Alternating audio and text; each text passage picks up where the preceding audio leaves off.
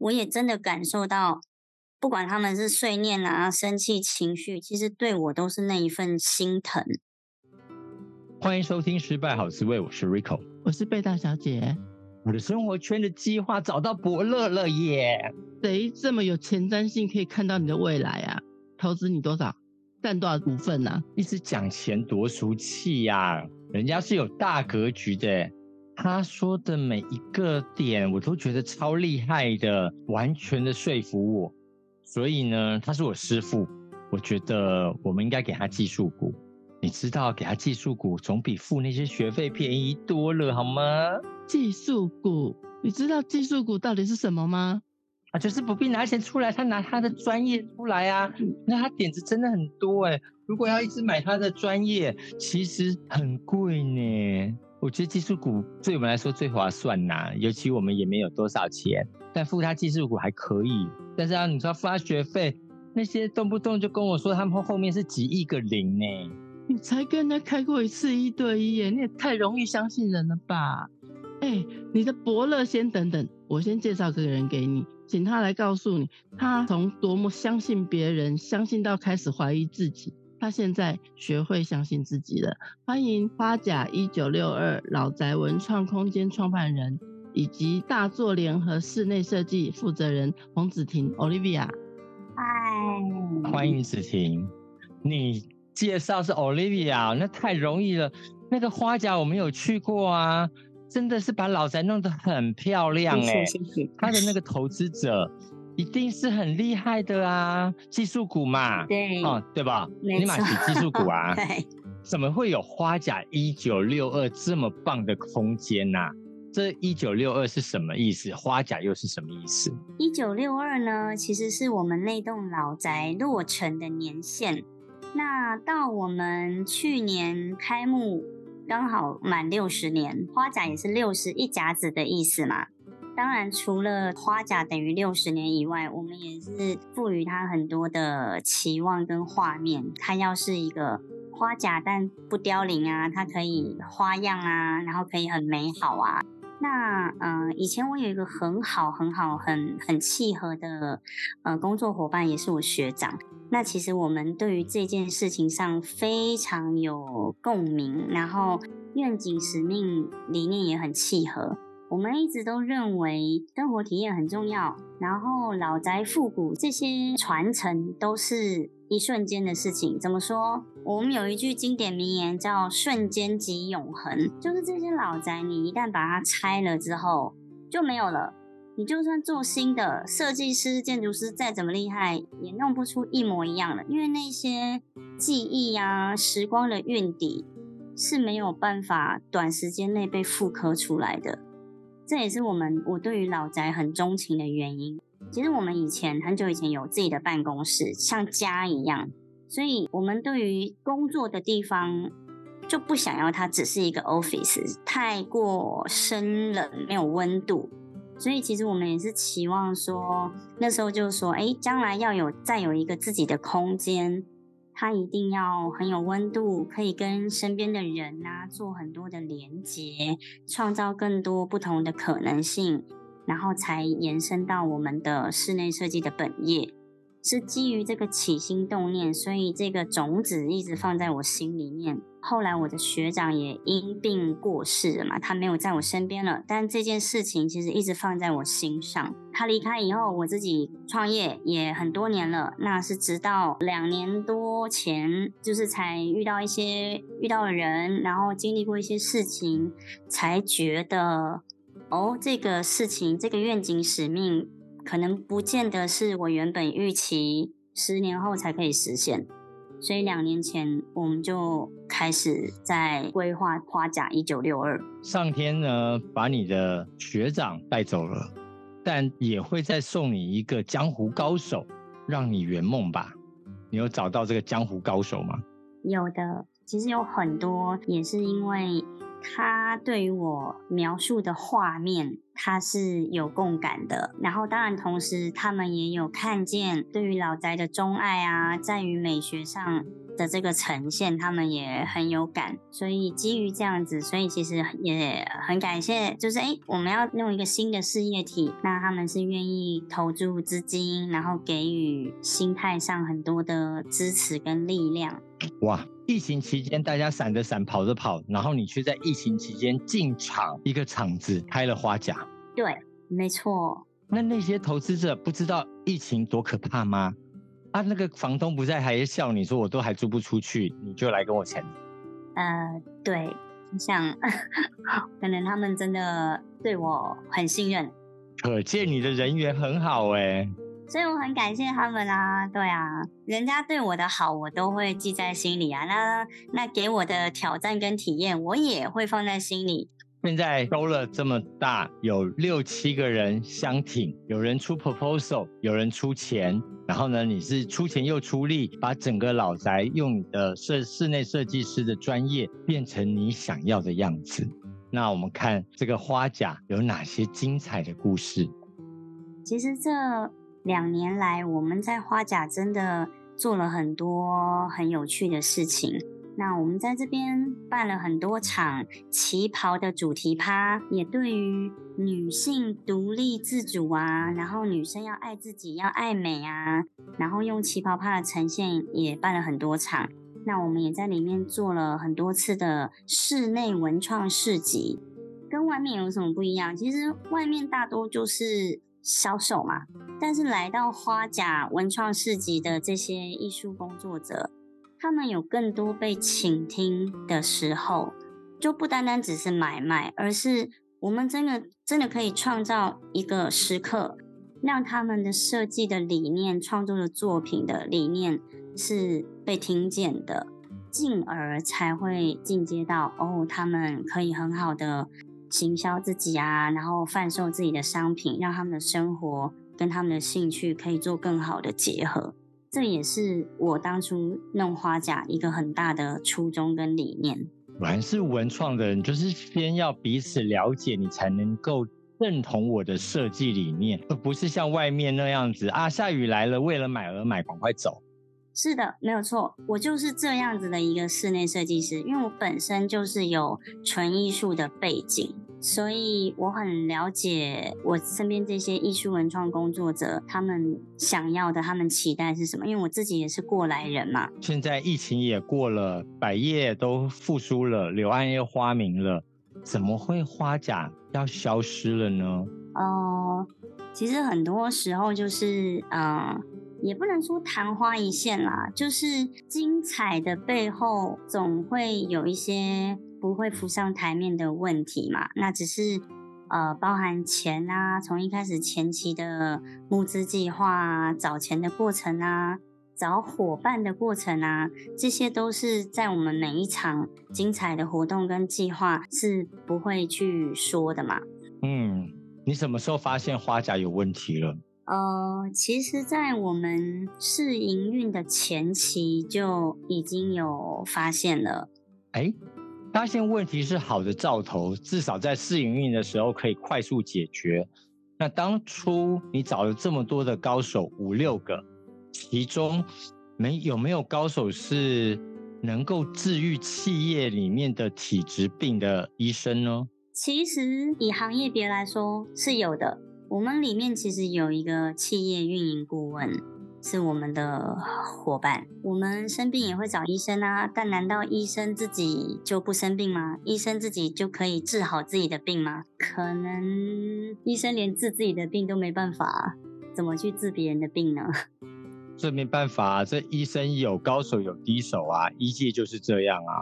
看你是找到真正的医学大佬，还是找到的是那个江湖郎中喽？其实好，那那在你手上的牌是谁？他开了什么样的处方签？这些处方签到底管不管用？他确实开了一些处方签，只是这些处方签没有办法对症下药，自然也就没有实质的结果产出。那其实于我来讲，我觉得做一件事情，不管是不是创业，你都很难不出错。但其实我最在乎的是出错之后，我们一个团队，然后我们伙伴，我们是用什么样的心态去面对这个错误，怎么样去做调整，而不是落跑啊、放烂啊、摆烂啊。这样我觉得无关乎你是做什么职业的，都非常的不 OK 啊。对耶，我非常欣赏你刚刚所说的那一句话，因为大家都是人，大家在创业的过程中，我们都在探索未知。你是一个室内设计师，我是一个气管顾问。可是我们搭在一起，我们其实老天发的这个牌难关，是我们有能力回溯我们过去的经验一起解决的。就算解决不了，它也是一个很棒的习题。诶，我考错了去检讨，我下次考对嘛？那不能够落跑，然后摆烂，让整个团队傻眼吧？看起来气管顾问是摆烂落跑了，那摆烂落跑，你的团队还剩下多少人？那你们又怎么来面对这个摆烂落跑的人呢？股东做的事情，他们就是因为信任，然后投钱嘛。那当然，股东里面有少数也是跟我交情很好，他们愿意协助曝光啊，甚至办活动，选择先办在自己有投资的花甲。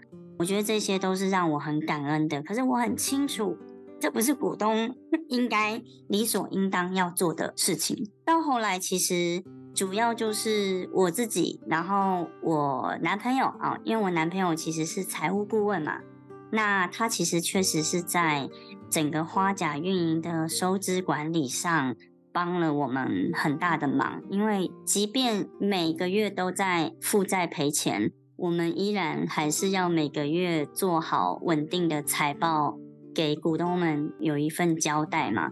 那我所能做的就是让大家知道，每个选择都跟自己有关。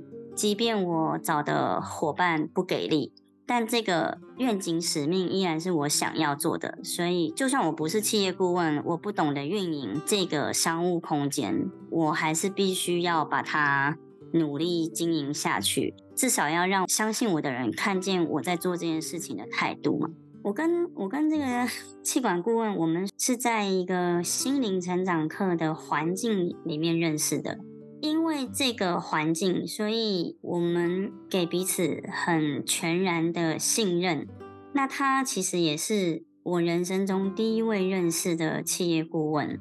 然后再加上，其实做这个一个老宅的商模，这整栋的商模也跟我过往的专业落差蛮大的，所以其实我对于他讲的话、给的建议是全然的信任，完全不会去做质疑。那同时，因着这份信任，我对于他的现况。也没有太多的去质疑，怎么说呢？我自己有在商会，如果今天我跟他是在商会认识的，我一定会去看他此刻创造了些什么结果嘛。比如说你的营收啊，你的收入啊，你有没有车，有没有房啊？你到底有没有存款啊？有没有团队啊？这些不是说我们势利，而是这个就是我们在外面商务环境去判断一个人，他到底能否为自己创造结果。的一个很实质的东西嘛，我觉得也是因为我们一开始在那样一个心灵成长课的环境下，所以我给了他很多的理解、同理，我不会去挑战他。你为什么做个企业顾问，你自己也一堆负债，你没钱、没车、没房，你说你能帮企业主业绩翻倍，那你到底做了什么？但这些全然都不是我在当下会去思考的，我就是很信任他了。那我觉得这个也是会让我在经营花甲的时候付很大的代价、很辛苦的一个症结点。他提出了一个叫做花甲营运的计划案，这个计划案或是募资案，他要去找到相信他的人，或者是看懂这个计划案，觉得嗯有前途。好，那计划案里面呢，刚刚听起来你找到六七个人投入了，那请问他自己写的计划案，他投入了多少钱？以及这个企划案在理想当中应该找到多少人？首先，他没有投钱，他就是技术股。我们一股是五十万，那时候评估最好是要有募资到五百万。那有六个人投了，有三百万了。那剩下的两百万，等于说这个的 proposal 有两百万的价值。这个 proposal 要帮你创造两百万以上的价值，它才有技术股的意义吧？对，没错。最后，它不但没有帮你创造两百万的价值，还让你亏空了多少钱？也亏空了大概两三百万。因为我自己的设计公司一直都是独资嘛，也没有体验过这些状况。就是我自己独资，我自己的设计公司，我自己运营，基本上成败我最清楚。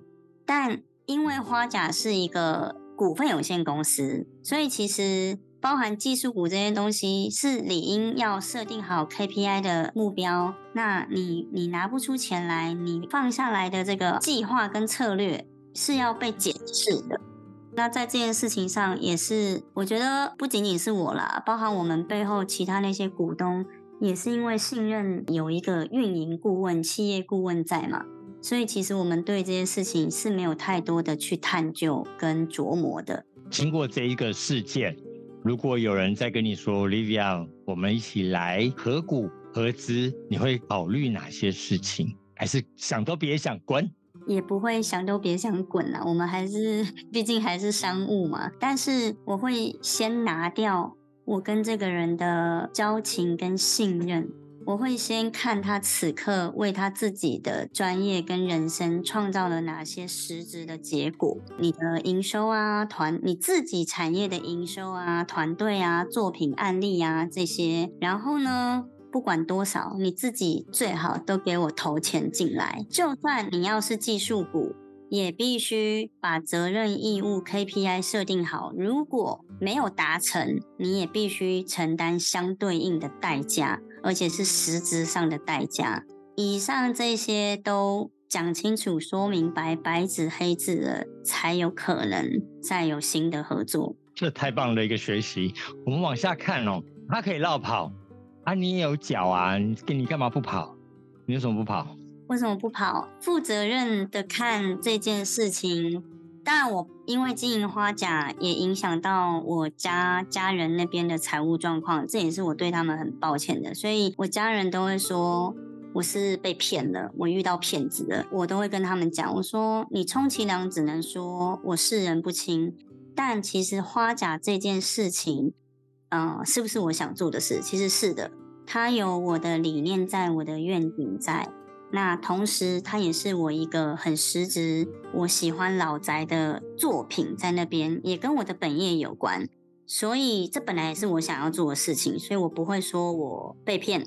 那我觉得基于这样，所以我没有跑。我觉得我必须负起这个责任，包含对我的股东嘛。那至于怎么翻身呢？也不是说翻，就是稳定住这个，我不需要每个月再贴钱。其实我真的开始懂得善用我这么多年在商会经营的人脉啦。我花了大量时间去招租。然后终于让我找到了，也很认同花甲的理念，然后也很欣赏花甲这个老宅里面的装修啊、氛围的租客。一楼我们现在就会变成是整层的早午餐店。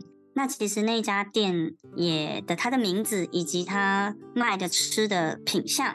也跟台湾味也蛮符合的。那他也很喜欢花甲的装潢，所以他也不会做太大的变动。我觉得这个对我来讲是一个肯定，也是花甲还留在那个地方很好做后续延伸的一个帮助。二楼呢，我们就会把它改成是 A M B N B，因为现在就是疫情也解封嘛，越来越多观光客了。我想商旅很多，但是在台北要住到一个这么有文青老宅的空间。然后里面甚至真的有摆放很多艺术家的作品的空间，确实不大容易。那楼下还卖吃的，那我觉得这个就是我我近期好不容易做出的调整。那我觉得也很感谢我身边这些给我人脉资源的朋友啦。嗯，经过这一招，你觉得你的自败经典语录是什么？经典语录就是相信自己就是最好的信念，但我只能相信自己是。不见得是讲那些很正向积极的话，而是今天我愿意面对我自己的不甘心，然后面对我自己的不舒服。那我因为不甘心，所以我都不会放弃，我一定要让它变得更好。我想，呃，多数人啊，包含我自己，我们在外面打拼啊，事业上遇到什么，多数都是报喜不报忧啦。我也是，所以我从来也不会回去跟爸妈讲自己事业上遇到的问题。但是因为这一次我有回去求救了，那当然回去求救是很不舒服的。可是也因为这样，让我跟父母更贴近。因为我们都说，父亲跟父亲的关系好不好，会连接到事业的关系；跟母亲的关系好不好，其实都会跟我们的财务有关。那我觉得，因为这一次我回，我就会时常回家跟跟爸妈聊我的事业状况。我也真的感受到，不管他们是碎念啊、生气情绪，其实对我都是那一份心疼。然后其实我也很清楚，明明我爸爸也是创业的老板，事业很成功，还可以成功到让他可以五十岁就退休了。但我在做这些事情之前，我完全没有想说要去问他。那我觉得这次的经验也是一个自干的代价吧，就是我明明身边有很多厉害的前辈，但我不去问，还是自己的家人，因为这样跟家里面的人从原本的疏离到靠近，我觉得这是一个我做这个新的事业体最好的礼物啊！哇，你四十岁以前有房有车，然后也没有负债，做了一个花甲呢，你收不但的收哈。而且还负债累累，但你现在学会了很多的东西，带着新的礼物，也让花甲翻身。那你下一步的花甲也有新的生命，你觉得你要送给自己一个新的礼物，那那个礼物是什么？我还是会跟自己说，就是相信自己，相信自己在每一次事件里面学到的各种体验，不管是正向的，或者是。抱怨的都好，因为那都是我嘛。在鞭策批判自己过后，我可以用一个什么样不同的眼光来看待自己，然后接受、臣服真正的自我，我才可以真的再往前走。太棒了，谢谢。节目最后我们一起来听朱丽静带来的《不完美的完美》？我们下次见，拜拜。我残缺的脆弱的心，留你的温热。为了不完美的完美，不绝对的绝对，哪怕爱如刀割。为了你眼中的独特，拼命超越自己的负荷。